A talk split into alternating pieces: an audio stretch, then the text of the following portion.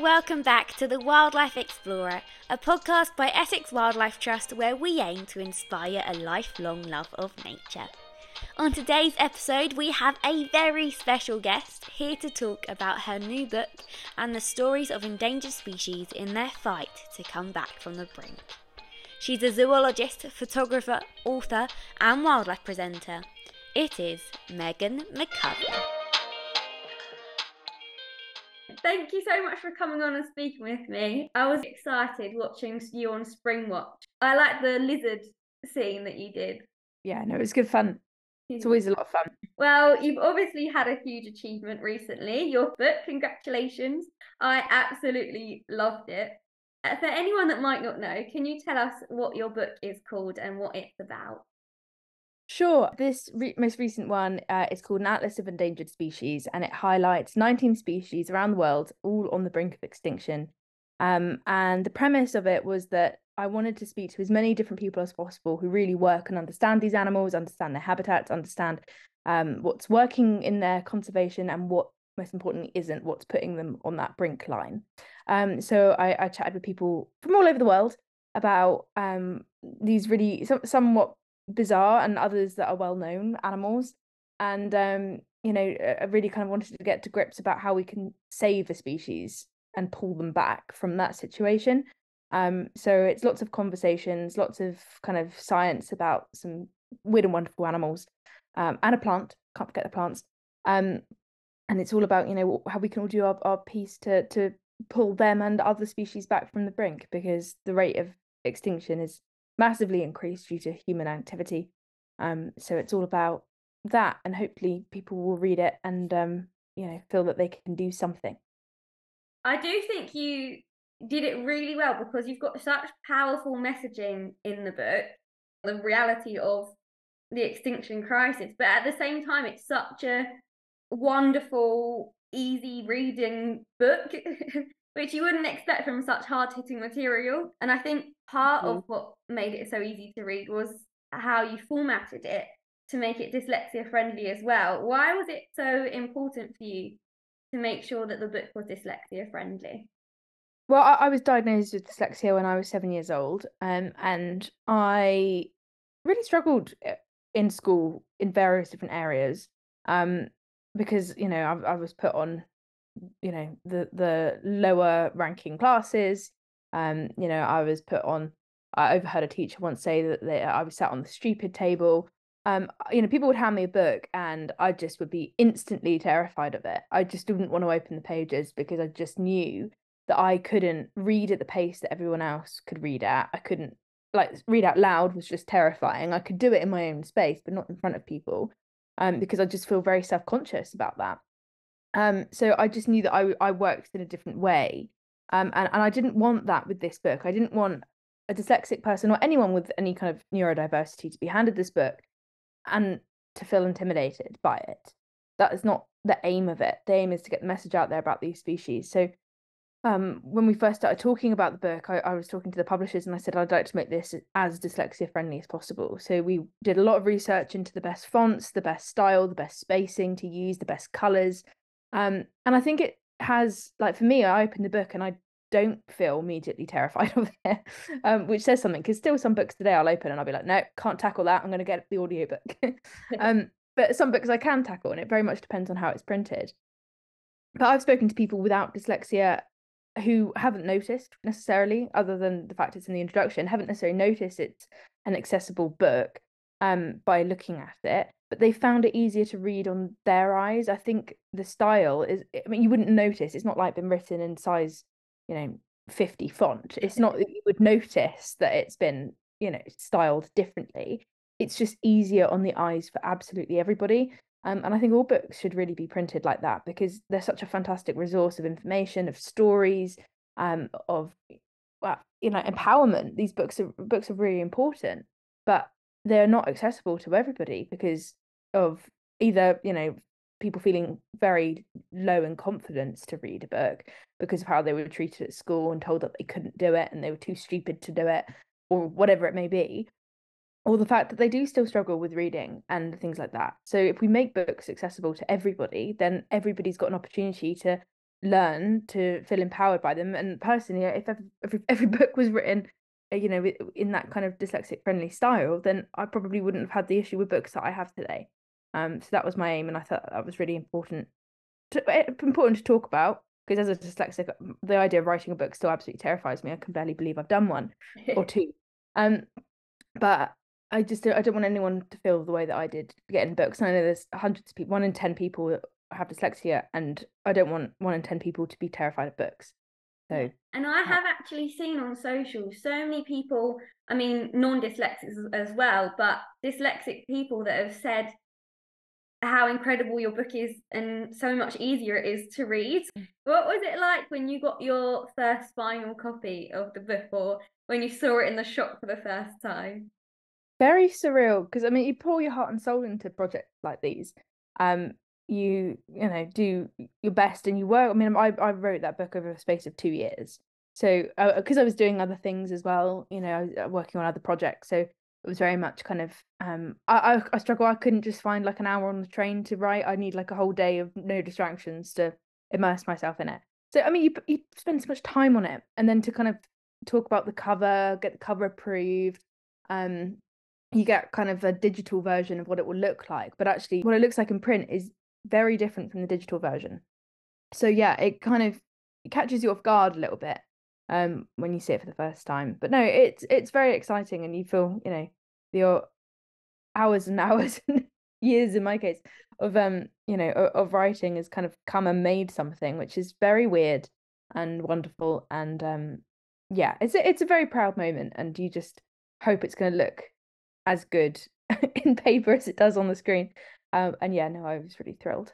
It is a visually very beautiful book with all the illustrations. It's got proud place under my coffee table.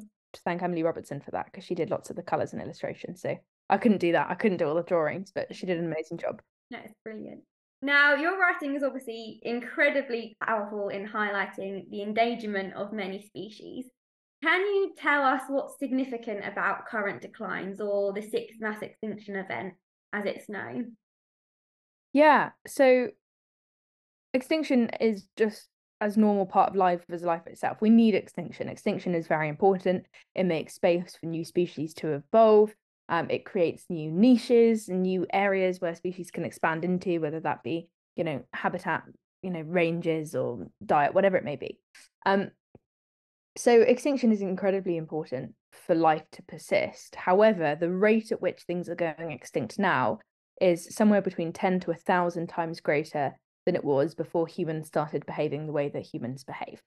Um, so we are accelerating that extinction rate a lot faster. Um, basically, we are changing the habitat, the climate, the landscape so much that species are unable to evolve fast enough to cope with those changes. Um, and therefore, we are losing either for that reason, climate change, for direct persecution, for whatever it may be. Um, we are losing three species every single hour, it's estimated and some of those species are species that we haven't even got to know yet. We don't even know they exist, and we're losing them before we even know what they look like, know how ecologically important they are. They're just gone, um, and we, you know, we're never lucky enough to have known them and to learn from them, and that's quite scary because every, you know, species is an important link in a connected web, and if you lose one, then potentially that web starts to fail. Um, so we really need to be looking at the biodiversity crisis as much as the climate crisis. The two for me are very interlinked. There is not one without the other. Um, they are, for me, the same thing. Um, so once we start taking joints out of that web, then you know we're not only threatening the future of these animals, we're threatening our future because we can't exist without them. Um, so we really need to look at the way that we are pushing species towards the brink and figure out ways to pull them back fast. And there's lots of different methods to do that you know, everything from community conservation, um, focusing on the species on our own doorstep first, um, to very much Jurassic Park style conservation, uh, as is the case, for example, the northern white rhino, um, the kakapo is an endemic parrot, New Zealand. It's um, one of the heavily managed populations I've ever known. Um, you know, all these different, you know, tactics that we can use to pull these amazing animals back. Um, but we need to get on with it fast and tackle the bigger problem that they're all facing, which is climate change. We need to focus on, you know, restoring and protecting this landscape so that every species has a chance because that's something that we can all do is just limit our impact um, and then you know we can save species on our own doorstep but even further afield without even knowing it yeah the kakapo helmet was definitely a new method of conservation that I hadn't heard of before. If anyone hasn't read Megan's book, I recommend buying it just to learn about that method of conservation or looking up sperm helmet. Great sperm helmet. Um, yeah, they tried lots of different things. Some worked, some didn't, but it's all part of the fun of guessing and trial and error. Well, there you go. but obviously, each species had its own story of how it's got into the state that it has and you detail lots of things over its overexploitation or habitat loss or disease. And one of the diseases that I am so pleased that you mentioned in your book because I remember learning about it at university and just thinking, how on earth did I not know about this before? And that is chytridiomycosis or chytrid fungus, which in your book, I believe you say it's the biggest disease threat to biodiversity and it's obviously a huge threat to amphibians. Yet outside of the conservation sector, people seem to rarely know about it. Why do you think that that is? Um, I think we've just gone through a pandemic. I think we're all very nervous. I mean, we've got the bird flu situation at the moment, avian influenza. Um, that's jumped over into mammals. It's in otters. It's in. Um, it got into that mink farm, that fur farm, which was pretty. Well, terrible situation anyway. Let alone put throwing avian flu into there. Um, you know, and, and we're not talking about that either. Even the fact that it's about three mutations away from people. We're very scared when it comes to viruses and diseases. We're very nervous, and until it becomes a human threat, a life human threat, we don't really react very quickly. Um, which is sad. I mean, chytrid is a is a terrible fungal d- virus, um, and it's uh, it kind of lives in the water body, and then it gets into tadpoles of amphibians and frogs, um, and then as the, the frogs develop, it becomes very life threatening in their adult form. And it is a really, really nasty thing. Um, and, it was created, we think, by us. Like there's been a lot of research into how chytrid originated. And they think it was because of the movement of bullfrogs around the world. And originally, um, to make pregnancy tests for people, we experimented using bullfrogs. So we moved them all around the world. And this eventually, because of the cross contamination of all these bullfrogs, created, we think, chytrid. Um, but we don't really understand how and if that is 100% the answer of why it originated. But that's a kind of scientist's best guess in the minute, or one of the theories, one of the hypotheses. So, you know, we created this horrible disease and it's wiping out amphibians worldwide, all over the world. It's it's jumped around. Um, and loads of frogs are on the brink of extinction because of it. Um, and I knew I wanted to include it in there. A friend of mine, um, her dad is a professor who works with frogs and chytrid, and so I've known about it, you know, for for a little while, learning through her and him, and um, yeah, I just I knew I wanted to write, but I didn't know exactly which species because so many are threatened by chytrid. I didn't know which one to choose. So um, I've reached out to Dr. Jonathan Kolby, who's the most amazing scientist. Actually, I'm quite jealous of all of his work. He's he's like the best frog guy ever, but he also does a lot of stuff with illegal wildlife trade. Um, you know, and he's done doing this pioneering um research with the exquisite spike thumb frog in the Cusuco National Park, which is a cloud forest. Um, and you know he's trying to save a species, well, three species at a time by bringing some into captivity, basically increasing um natural selection, helping natural selection along its way, and and trying to increase the resilience of these populations. So yeah, it's it's it's a trial and error thing. Will it work? We still don't know, but you know, if it does, then it could be a very pioneering way to help these species. But until it becomes a human threat, we're not going to react to it as fast. And, and I also had a similar conversation, um, talking about canine distemper, uh, with African wild dogs, um, with a, another amazing scientist called Rosie.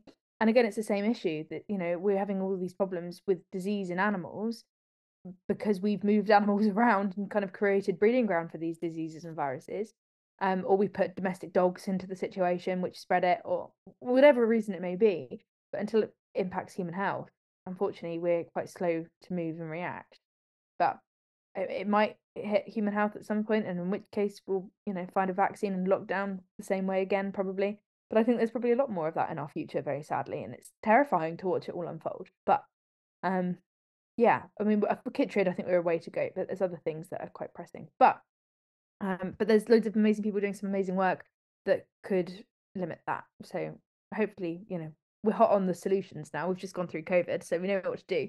But it's just a case of getting it done quickly. And I do think, as you mentioned, some of those amazing scientists really helped to give a bit of hope when reading the book and to be honest gave a bit of job envy as well. Every yeah. project you went through i was like oh i'd love to help work with that one. Yeah. Exactly the same thing. One of the projects that as you said was very jurassic park like is that of the northern white rhino. Can you tell us a bit about that? Yeah. So um the northern white rhino is an, an amazing species that has had a very uh, troubled history. Um, they are well functionally extinct. That's the first thing to say about them is that they are no longer a functionally working population because the last male died in 2018. His name was Sudan, um, and when he died, it hit you know world headlines that this species now you know can no longer reproduce on its own because there are only two females left, Najin and Fatu, who are mum and daughter. Um, and yeah, they live in Ol Pejeta, they live in Ol Pejeta Conservancy in Kenya and they are guarded 24 7. They're probably, you know, the most vulnerable rhinos in the world. And once they go, the species will be officially extinct, be long gone. Um, and that's due to, you know, long a long history of persecution for rhino horn, as well as habitat uh, reduction. So you know, scientists were like, okay, we could either let these species slip through the net, or we can do what we do best and we can fight like hell to keep them here. So that's what they decided to do. Um, so lots of scientists from around Europe kind of collaborated to um get some of the eggs out of one of the females. Uh, Najin Fatu sadly is uh older. She was deemed not fit enough for egg retrieval, very sadly. So it meant that the future of a species left was left on you know the shoulders of one female, which is a huge pressure to bear. Um, so they retrieved eggs from Najin, um, and then they took them back to the lab and fertilized them with sperm that has been frozen from other males going back, you know, the last 100 years. Um, and now they have frozen embryos in a freezer, um, which will be ready to be implanted into a surrogate.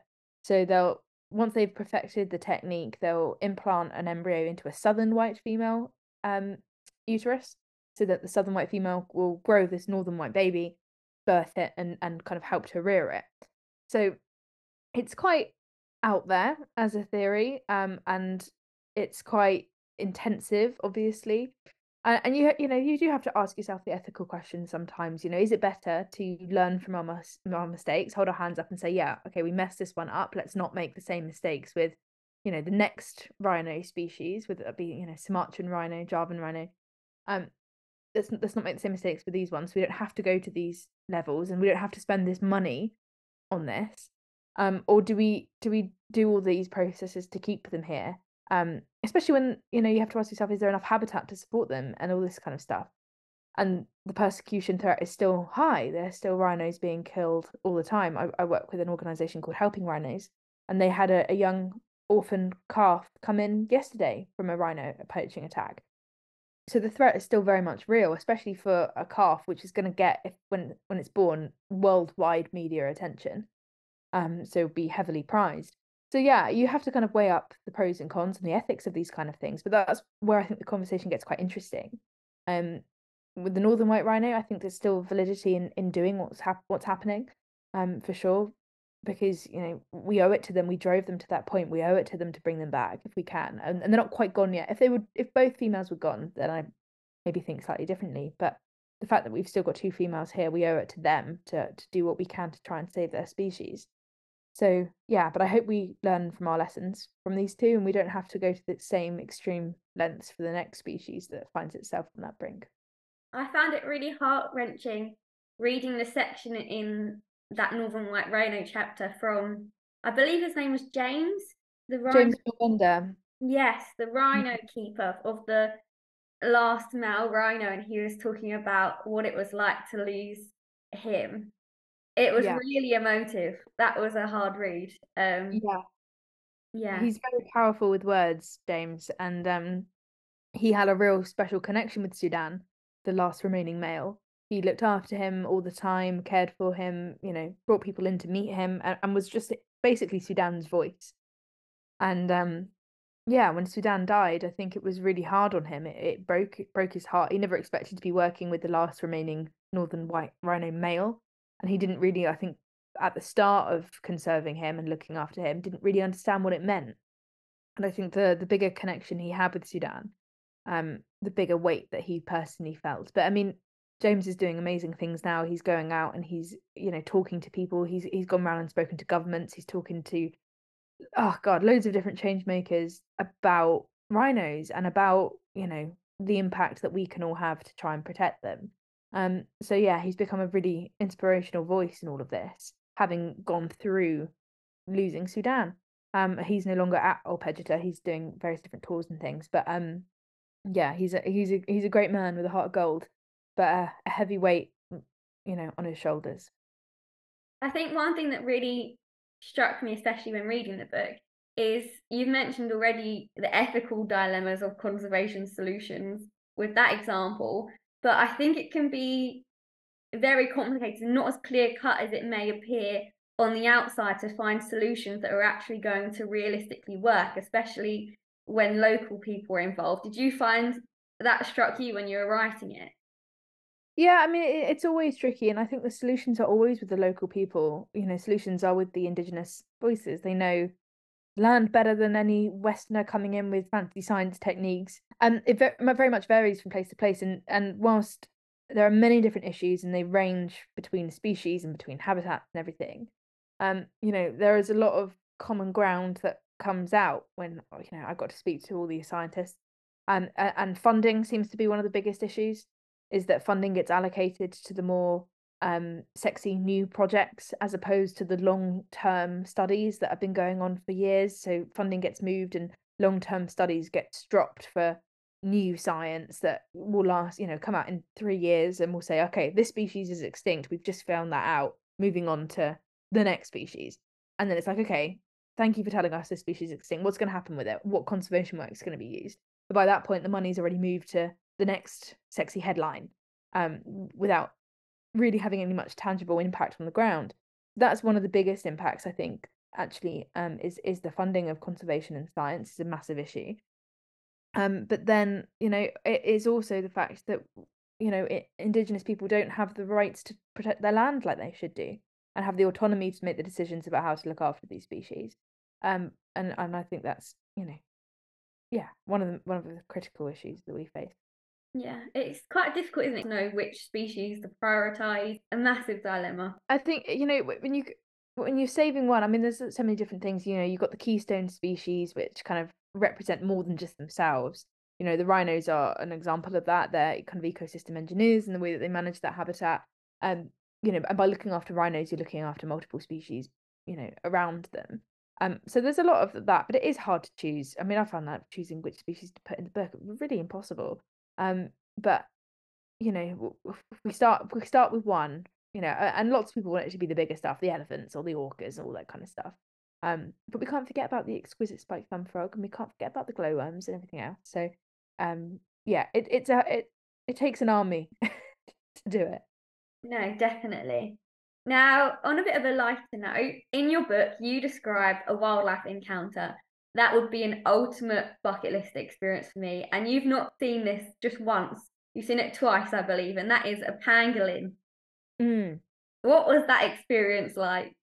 Yeah, amazing. I mean, pangolins are amazing creatures, and um, yeah, I'm very much obsessed with them. They're incredible mammals. Uh, they're the only true scaled mammal, and they live. Um, well, there's some species that live in Asia, some species that live in Africa and I never thought I'd get to see one. I was very lucky that I got to go and work out in Namibia um, when I was 17 years old for a couple months, um, helping to do kind of some big cat conservation. And a lot of the guides there at the time were, you know, have been working there for 10, 15 years and said that they'd never seen a pangolin. So I quickly gave up hope. I didn't think, well, if they haven't, then I'm certainly not going to be able to see one. Um, but we were driving along one day and um, well, my guide, guide at the time, Rowan, who's become a very good friend of mine. He's a, a fantastic guide out in Namibia. He was like, "Wait, that rock is moving when we stopped the car.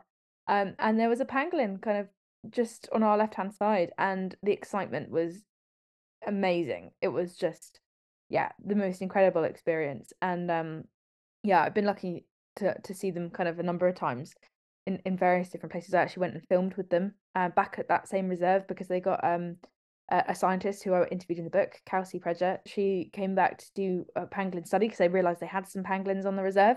So she, they brought her on board to kind of help monitor them. And at this point, no one really understood anything about pangolins. We didn't understand how you know how they were in terms of their breeding, in terms of their you know what habitat specifications they need. Um, everyone knew that they were not very well adapted to life in captivity because whenever they tried to put a camp a pangolin in captivity, it inevitably failed because pangolins are very picky when it comes to their diet. They'll have a specific species of ant or termite depending on the specific season, the specific temperatures, and everything else. Ah. So you can't really keep them in captivity. So people have tried before and failed. Um, so no one really knew anything about them because uh, initially how we learned about animals was to was to take them, which was um you know a, a, sad a sad reality. But that's how we kind of initially learned about things was through zoos and everything else. Um, but yeah, so but they're hard to monitor in the wild. They're nocturnal, so um you know you have to be up all night, which is totally fine. But they also go through very dense bush, so it added to the mystery of these incredible animals. And she got some amazing footage of them, of their young coming out of the burrows and everything like that. So she was a um kind of a pioneer in pangolin conservation, and um yeah, it, it was just uh, you know one of those experiences where you have to kind of pinch yourself that you, you're you're seeing a pangolin for the first time. It was amazing, great. Oh wow, that's incredible. Now I'm actually sat here, and there's a house plant behind me, and there's a section in your book when you talk about the orchid, and to be honest, I hadn't considered it much before, and that is the plant poaching and the problems associated with the houseplant craze. Can you tell us a little bit about that? Yeah, to be honest, I had no idea about it either. It was news to me, and um, I was devastated to learn more about it. So, you know, we can't forget plants. Plants are incredibly important, and we, we love them. We love our gardening, it's good for our mental health. We love putting plants inside our houses. I mean, I've got, I mean, I turn around, I've got loads of plants over that way down there. So wow. whole, whole um whole tidy. But yeah, there's plants everywhere in my house, and I've always had lots of plants. I love greenery. You know, I, I basically, if I can bring the outdoors inside, I will do because I'm much more comfortable in the outdoors. Um, but yeah, I you know, I think we all became even more obsessed with houseplants during the pandemic. Um, but what I didn't realize at that time was that it was being renamed the plant demic because people were buying houseplants. We couldn't really go out at this point in time. Obviously, we'd go do our food shopping and go out for an hour, but we couldn't really go to you know garden center or anything like that. So people were purchasing plants online through you know big social media outlets through um you know i don't know whether i say but like lots of just you know online shopping areas. And um this was driving the demand for rare and exotic plants that were grown in the wild. Um, and now most house plants are propagated. They are you know grown in the country where you probably bought them in a big greenhouse somewhere that um, simulates the the growing conditions of wherever the plant is naturally from. However, there are some plants that are taken from the wild and flown all over the world to get to your house. Um, and some of these plants are endangered, some of them are very rare. Um, and it's basically it's it's plant poaching. Um, and it's an illegal thing to do, but it's it's become a huge, huge issue. There's a, a species of succulent in America which grows on the rock face um, which has nearly been entirely wiped out because of people's demand for it. Um, and I interviewed a scientist called Punky Pratama. He lives in Indonesia, and he is one of the most delightful, gorgeous human beings on the planet. I absolutely adore Punky and the work that he's doing. He's um the most selfless man I've ever met, and he basically has spent everything he owns, every penny in his pocket, on a greenhouse in the middle of the rainforest, where he is taking in rare orchids and everything um, so that they don't get poached. He's propagating them and putting more back out into the wild. Um, and he's going undercover with plant poachers and all this kind of stuff to kind of get into this trade and understand what it means. Um, and he he found a rare orchid, and there were a couple of them in this one tiny remote site in the middle of the Indonesian rainforest. Um, and he had to, you know, basically acknowledge this orchid was there online on this kind of recording database and within the space of a couple of weeks it was poached and it was disappeared it was gone from the wild and it was found for sale on the black market two days later, um, being sold to either the UK, America, or wherever. So we're driving, you know, demand for these species in the wild, um, and prices go up if it's wild caught or um, I say caught, you know, in inverted commas, because you know, catching a plant is a weird phenomenon, but that's what we call it. If it's wild, wild plucked, maybe that's better. That kind of thing. So yeah, I mean, our our demand for having house plants, obviously, we, we expect them to be grown in greenhouses here, but actually don't think of the impact it has on the wild populations. You know, where these plants originated from, where they came from. Um, and I had I was sat talking on a Zoom with Punky, and he said that plant behind you that originated from Indonesia and my heart sank because I didn't know what the situation was. Um, luckily, he said that it was easily propagated, so it was probably propagated in the UK. However, originally that plant would have been in, from Indonesia, and you don't want to be damaging the rainforest by having the plants in your house all the way in America, Australia, the UK, um, wherever it may be. So yeah, it's a big issue that we don't we're not talking about anywhere near enough, and it's quite um yeah, it's it makes total sense when you think about it that of course these plants have to be coming from somewhere. Um, and some of them, you know, some of them sell for thousands of pounds, you know, on social media. Um, yeah, and the, the more money you're you're looking at, you know, the more chances are it's a rare one. Um, probably wild caught, but you can look on the descriptions and see what it says on the hashtags and try and tell whether whether you think it's been well caught or not. So now wherever I buy a house plant, I'm looking at exactly where it was grown. I won't buy it if it doesn't say.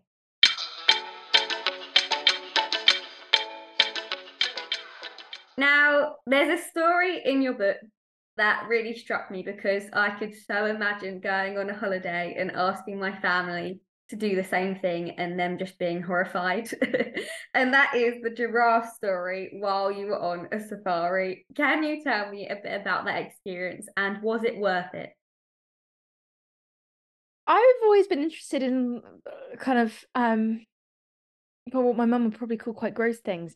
Um, I've always been fascinated by like predators. I've always found them really, really interesting. I, I kind of studied like um a, a lot of predators when I was kind of doing a lot of my science training, and um I'm just interested by how predators move. You know what they go for, all this kind of stuff. I used to have praying mantises in my bedroom in tanks. Um, and you know they're they're phenomenal predators, and I used to kind of you know enjoy watching them and figuring out how they move. So I've always been interested in that aspect of biology, and um we were oh, it was my i think i can't remember how old i was must have been about six or seven maybe um i have to double check in the book i'm sure it says it accurately in there um but yeah I, I was quite young and i was on my way to kenya and we were going to kenya for um it was my first time in africa uh we were going there because um my family kind of supported a young girl through school in in a remote kenyan village and she was getting married. She'd gone through school and everything, and she invited us to go to the wedding. So obviously, we kind of all jumped at the chance. It was a real honor to be invited, and you know, we'd always kind of kept in touch with her and everything. But I'd never met her. I'd heard lots about her. I'd never met her, and um, so it was all really exciting that we were going to go to Kenya and and and, and do all this. And um, we kind of arrived there, and I had well, I was whisked away from my mum within the first like five minutes. I think my mum was really panicking because we arrived at this village and I was just taken off and um, Chris and Mum were told to go, you know, to the church, and I was taken to the bridal party, and I had this massive bridesmaid dress put on me with this veil and everything, and it was it was an amazing experience, and everyone thought that that would be the highlight of the trip, where I got to dress up like a bride and you know have a great time in in this wedding party in this massive village Kenyan wedding, which was phenomenal, and it was definitely a massive massive highlight, and very grateful for that kind of whirlwind experience. However, when I got back, there was a different highlight which kind of stood out, and that was when we ended up going on safari after the wedding. We found this dead giraffe and it was lying in the middle of the plains. It had obviously just died. There was, you know, no predators on it at this point, and its stomach hadn't started to expand. Um, normally with dead things that you get all the gases in the stomach expand and the stomach gets larger and larger till eventually it bursts. And um that is eventually what happened. Um so we I was just enforcing every single day we had to go and see this old rotting well increasingly rotting dead giraffe and um the stomach kept expanding and expanding and one day it popped and we weren't there for the actual popping of the stomach we missed that very sadly although my mother will probably be very delighted about that um but we arrived one day to the stench of it, and it was just the most disgusting smell ever. And um, it was probably at that point that I think everyone wanted to turn back and and say, right, we'll go and find and see something else. Um, but I was pretty adamant that we had to stay because that just meant that one thing was on its way, and that was all the predators because the smell was in the air, you know. And um, yeah, that was a, a really fun moment. Um, getting to watch all these like jackals and hyenas and vultures coming down to feed on this old giraffe, and um, I'd say it was hundred percent worth it. I can remember that giraffe very, very well, as well as I can the wedding. So it was a very poignant moment uh, for a very young young person. Um, but yeah, I was always fascinated by that kind of stuff. So I'd say it was worth it. My mum would probably say something very different, but um, you know, she, she I'm sure she's uh she enjoyed the experience through me, or at least I hope she did. Oh gosh, I bet you can remember the smell quite well as well, to be honest. yeah, poignant. It was um yeah, there was not, nothing like dead giraffe. Oh gosh. Now it sounds like you had um you already had that wildlife family experience, but one thing I find is it can be quite difficult for me to convince family members to come along to my wildlife adventures with me. For some reason, going to see glowworms, frogs, eels isn't as appealing to some people as it is. Weird. I know, who knew? Why? but you had quite the wildlife partner in your stepfather. What was it like growing up with renowned wildlife lover Chris Packham? Um, yeah, every day was very different. It was always an education. um, that's probably the best way I can put it. it. We always had a lot of fun, and um, yeah, we did a lot of educational trips and everything. It was probably, you know, him that kind of caused me to have praying mantis. Well, I really wanted all these animals. I, I, I always had an interest in them anyway. Before I met him, I met him when I was two years old. Um, but it's probably thanks to him sticking up for me that I was allowed praying mantises and everything, tarantulas and snakes in my bedroom. Um, but I'm I'm I'm very glad that my mum felt there's a period of time where she could come in my bedroom because of the tarantula was in there. Um, but that was fine for me because I was happy with my tarantula and it was great. Um, but yeah, I mean it was it was really good fun. You know, we're we're very good friends, you know, to this day. And um yeah, it was just uh, no two days were the same, you know, whether it was an art gallery uh whether it was a enough different kind of museum of some sort whether it was a wildlife trip whether it was going to the opera which he hated but he wanted to expose me to everything to see what i liked um you know whether it was a punk rock concert or whatever it was we were always doing something educational something different to kind of get as many experiences as possible so i do i owe him a lot and um yeah no we have a lot of fun and he will always come out and see a glowworm with me so that's always handy Oh, that is brilliant. And you had a TV show together, didn't you? Chris and Megan's Wild Summer where you had an array of wildlife experiences across the UK. What was your favourite experience from that one? Well, that was tricky. That was a tricky one. Um, that series was a lot of fun. We got to kind of go around the UK in a an electric camper van. Uh, although we didn't stay in the electric camper van, I want to put, put that. We're, we're very close, but we're not that close. So we were staying in hotels around. And um, oh, do you know? Actually, the Risso's dolphins were great really enjoyed doing that. We were able to go out on a boat and um, go and see kind of a, a seabird colony in Risso's dolphins. And the aim of it was wildlife, like it was to go and see wild places and meet species, but it had a different, more kind of conversational feel to the series. We wanted it to be a little bit more of a personal thing. Um, and we talked about various different issues, you know, societal issues, you know, mental health, um, body image, all of that kind of stuff throughout. Um, so it had like a different feel to just kind of being a wildlife shot. Well, that was our aim anyway, our intention. And um, but yeah, I mean, we got to go and see loads of great species on the way, uh, and we even got to do the the longest zip line in the UK, which is in Wales, um, so that we could feel like flying like peregrines. Um, well, that was the premise of it anyway, but it was great fun. We had a really good time filming that. It was brilliant. I really recommend anyone to watch it. It's fabulous. Now, one species you have in the book, we actually have in Essex, and that is, as we've already mentioned, the glowworm. Not only do they glow, but they're also incredibly energy efficient, aren't they? They are. So, you know, when you think about our, our light bulbs, they produce, as a byproduct of producing light, they produce heat. You know that when you got to change your light bulb, you don't change it after it's been on for a few hours because you hurt your hand. Um, you know, so that's just a part of the chemical reaction of producing light is that we produce heat at the same time. Um, glowworms, on the other hand, have perfected this reaction. It's a reaction involving an enzyme called luciferin. Uh, well, reacts with something called luciferase, and then you know basically creates light. It's a bioluminescent strategy, and um, they produce zero percent heat as a byproduct. So their efficiency at producing light is so much better than how we have ever conducted light. Um, we have a lot to learn from glowworms. They're fas- fascinating little beetles. They're not worms whatsoever.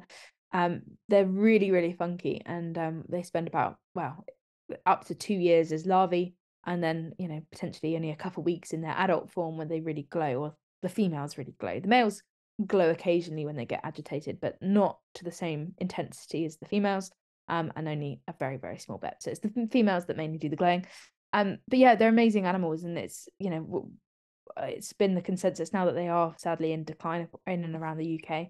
Um, so yeah, we really need to be looking after these amazing little beetles, and and there's a reintroduction project which is run by um, the Derek Gale Conservancy and um, Keep It Wild Trust um, with Pete Cooper, uh, who are trying to put these these amazing beetles back into the habitat again. Yeah, because that was one of the things that was affecting them was light pollution, wasn't it? I hadn't thought about that before when it comes to glowworms.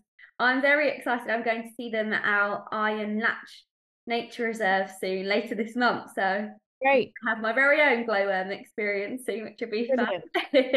great. I was in, out filming them a couple of weeks ago on Painswick Beacon.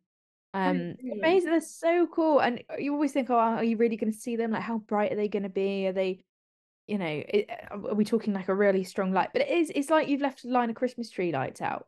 It's exactly like that. It's uh, like there's like fairy lights in the grass. They're really obvious when they start, you know, glowing.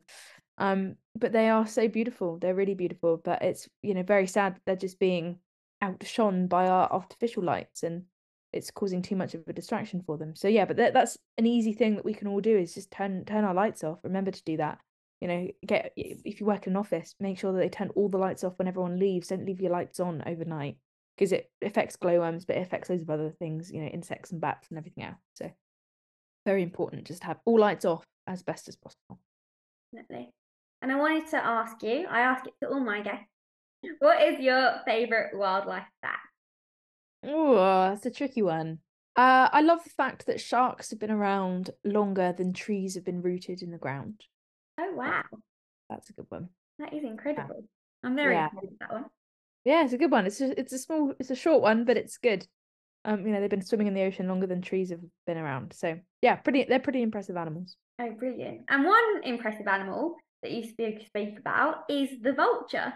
Because I mean, I think so many people just think of them as sort of a symbol of death and don't particularly like them. I mean, they're not most I guess you could say beautiful species, but they are incredibly important, aren't they? Yeah, I mean, beauty's in the eye of the beholder. I mean, I think they're quite gorgeous. get up close to a vulture and you see how gorgeous its eyes are. Um, you know, I, I mean, I, I wrote about a couple of different species in the book, but it's mainly the white-headed vulture. Um, and it says white-headed, but actually they've got baby blue and pink head. It's it's beautiful. It's a really beautiful bird and very big and stocky and heavy. Um, but yeah, they have been demonized a lot. I mean, I don't think um, movies have helped. You know, Jungle Book and stuff has probably not helped the vulture's image. Um, but a lot of you know people think that they're kind of a bad omen to see a vulture, or potentially you know that that they're a dirty animal. But it couldn't be further from the truth. They are fundamental in looking after you know the landscape. They clean up the landscape. They you know they they eat all the decomposing bodies of the giraffe of everything else that dies that would otherwise contaminate and pollute the landscape and could be quite dangerous. Um, so they come in and they're kind of nature's cleanup crew, and without them, actually, well, it hasn't been proven, and we're not entirely sure how it works, but they do have some sort of link with um disease outbreaks in in mitigating and reducing that, but we don't know how. Scientists are very skeptical about you know how that works, if even if it does work, and it how, you know how strong a link that is. So um, there's still a lot to learn from how important these birds are. Um, but they're highly intelligent. They've got big personalities and big characters. Um, and they are really, really important for for the ecosystem. They are, you know, one of the most important animals out there, I think. And we need to kind of reimagine their reputation, reimagine their image. Um, because you know, Africa, Asia, Europe would look very different without vultures. Um, and um, they're incredible. All their adaptations, uh, how they're able to soar, their um vision is phenomenal how they're able to spot you know these like their food basically um and um and, and and we were learning more about how they're using their sense of smell as well some species very much find their um well carrion find you know the dead uh animals through sense of smell which you know makes sense but we don't we don't most birds don't smell very well they don't have very good sense of smell so um we're learning more about that all the time and actually they're not always just scavengers they don't always just scavenge off other things um either they are actually quite impressive hunters when they want to be but the problem why we didn't know this before was because they leave no trace. One of the um scientists that I, I spoke to dr Campbell Murn who's a, a vulture specialist has witnessed um white-backed vultures eating mongoose and they hunt them and they attack them uh, they fling them up in the air, but they leave no trace. There's not a bit of fur. There's not, you know, a spot of blood. So there is no indication that they're hunting on their own, but they are. Um, so we're learning more things about these vultures all the time. They're not solely scavengers, um, but they play such an important role in the ecosystem. We need to we need to give vultures a little bit more love. Yeah, I had the good pleasure of working with them in a previous job, and they definitely had different personalities and things. I fell in love with one of our female vultures I thought I would finish off on a question that you mentioned you'd actually asked many of the scientists in your research, and that is Are you hopeful? Um, I have to be, I think, is the answer to that. Yeah, I am. I mean, I I, I kind of talk about the solutions all the time. I try and um talk to well as many people as I can about you know it, making changes either that's a, a kind of a, a, policy level or you know an individual level. I, I you know I, doing what I do and and meeting all these animals and stuff I think I have to remain hopeful. Otherwise I probably wouldn't get out of bed in the morning. Um so yeah I am I am hopeful. I do think you know we've got a long way to go. I think we're very quick to react when things get bad enough. I'd argue things are bad enough now um but we're not seeing that just yet where we need to see it up in the higher levels of government and and you know big industry. So uh, you know until we start seeing changes there um you know i'm, I'm holding my breath basically. But we will see changes there it's just a matter of time um but hopefully it, it won't be too late. But uh, yeah i remain ever hopeful about that because we have we have to keep fighting. You know we've got to, whilst all these species are still existing and we've got a lot left worth fighting for um so yeah we've got to keep pushing as hard and as fast as we can.